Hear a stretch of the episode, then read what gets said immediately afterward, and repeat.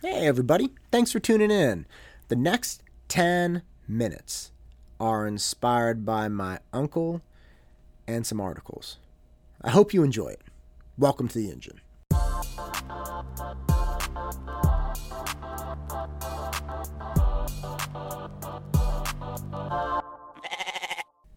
One of my uncles was actually a professor in the California uh, State University system for, I think it was about 40 years. I mean, very, very intelligent individual. And was a professor of communications, head of the department at the university he was at. And was a, just, he's a very, very bright guy, incredibly well spoken. I was speaking with him the other day, in fact, and he was telling me about these he would do vocab lists from a very early age. I think from the age of seven or eight, he would think of words or find words that he found very interesting. And back in the day, on a typewriter, type them out, multiple definitions, multiple different sentences for usage. Really interesting stuff. And he is not a fan of Trump, which is fine. I have no problem with that at all. And I'd love to hear why he is he's very prolific with his writing. He wrote, in fact, several hundred letters to the editor at his local at his local newspaper, talking about various things with with the administration over the last four years. And he was very he's very taken by it, very bothered by it. And he sent me some of them.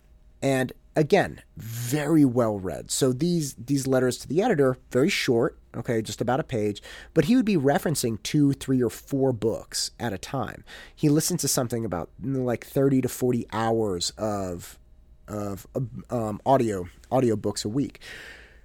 So again, well done. But the thing I've realized about him is he's he's never to like Trump. And again, that's totally fine. I have no problem either way. Somebody says they love him, great. Somebody says they hate him, great. Doesn't matter to me. I, I love hearing both sides of it, to be completely honest. I love hearing how and why people think the way they do. But here's something that I've realized as he is never going to like Trump, I can pretty much be guaranteed that when he sends me one of his one of his articles that he's written, the letter to the editor, he he will really have just one side, one slant. For the umpteenth time, great. That's the way he thinks. I like understanding that. And we go from there. And I've been thinking about that a lot. Well, it's like, well, you know, this is actually not surprising at all. Right? I mean, we have, let's say Fox News, right?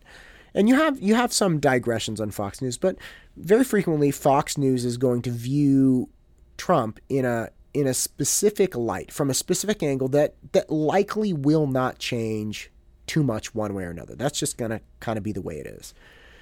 And other people, right, maybe like MSNBC or or NBC or I don't know, the Washington Post for instance, the people there will view Trump in a very different light, but consistently. Right? That's that's what they're going to do, right? The Washington Post likely not going to like Trump. Fox News probably going to like him a little bit more, or at least bring a spin on it. Now, again, Uncle and these publications, they're all pretty much in line. Okay, so it doesn't it doesn't really make a big comment about them or who they are that they lean one way or another. That's not profound. But as I was thinking about these types of ways of gaining information, okay, so say I was an avid Fox News watcher, or I was an avid uh, Washington Post reader, right? Whatever, whatever it may be. I am actually showing that I myself am horrendously predictable and short sighted. And I thought about this recently. I was like, wait, why? Because I had this idea. I'm like, oh, well, that says more about the person reading it than the people publishing it. It's like, wait, why? Now, look, think of it this way. If you have whole fat milk versus non fat milk in the grocery store, you can buy whole milk, you can buy non fat milk. It doesn't, it doesn't really matter to the milk producer. But what that's going to do is it's going to say something about you, right? Do you like whole fat milk? Do you like non fat milk? You have to think of news publications as the same thing. Right? Do you like hearing how Trump is good or do you like hearing how Trump is bad? Okay, fine. That that's not a giant jump or, or a crazy thing. But the answer to that question is actually really important. Because the answer to that question completely negates any value in discussion. Because this is what happens. Say you're an avid Fox News supporter. You listen to it, you love it, you appreciate it. That means if you love Fox News, you love hearing, on the average, about how Trump is great. So that's you. You just like hearing about how Trump is great. You're not actually interested in finding out about what Trump is doing or what the government is doing or what anybody's doing. You like hearing that he's doing a good job. And you probably liked hearing that Obama was doing a bad job. But these are your preferences. You know what's going to happen when you turn on Fox News. This is not the state of the world. This is not, you're likely not even, well, you likely should not be saying that this one news outlet has it all right. You just enjoy hearing that. Same thing, Washington Post. If you read the Washington Post, if you're an avid Washington Post reader and uh, you know connoisseur, you like hearing that Trump is terrible. You probably liked hearing that Obama was great. And you like hearing these things. It's not that you actually like knowing what's going on you like hearing a very specific spin on a very specific topic. And that's who you are. And the reason this is profound is because if you find yourself going down one of these rabbit holes, as I thought about as I was reading my, my uncle's articles, like how horribly predictable would I be? No matter what, if somebody knows I like Fox News, what's the point in even talking? It's like, well, you know, you're probably going to say this, you're probably going to say that. There's no point in having some real or attempting to have some real discussion because you are only going to like it if it sounds the way you want it to sound. You like hearing that Trump is great or Trump is bad. And this is really the death of discourse. I know that sounds really, really exaggerated and extreme. I understand that, but hear me out a little bit here. If I admit that I like hearing a certain spin and I'm not actually interested in hearing what's going on. Or I would like, I mean, it's all well and fine to say, I would like to hear that the United States is doing well. Fine, that's fine. But just liking to hear that one person is doing well or one person is doing not well, not based in reality, what's the point in talking to you? If you love Trump and I come up to you, and I'm like, well, I don't think Trump is doing really well, or I don't think he's doing good things, if you don't like hearing that stuff, you're not going to want to continue the conversation with me, which means neither of us are going to get any real value out of it. Right? If you go to one news outlet, it's just a comment on you.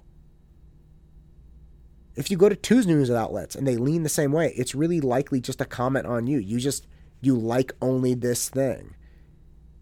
And that's fine. You can like it. Let me be clear. It doesn't matter to me if you like liking Trump or if you like hating Trump.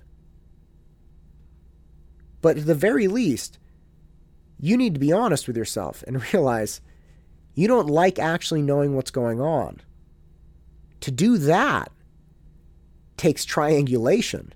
It takes a vast swath of, of different media outlets. It takes podcasts. It takes different commentators. It takes your own research into, into topics.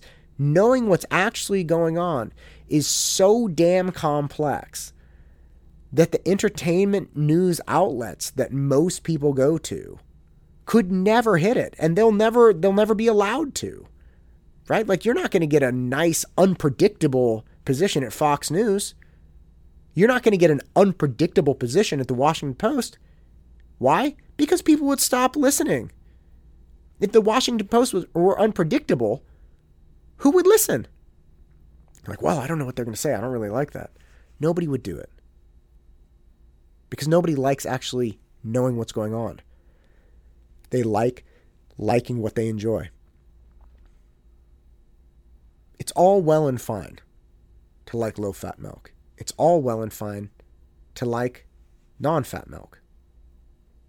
Right? Whole fat, non fat, it doesn't matter to me. But just don't pretend. Let's not pretend.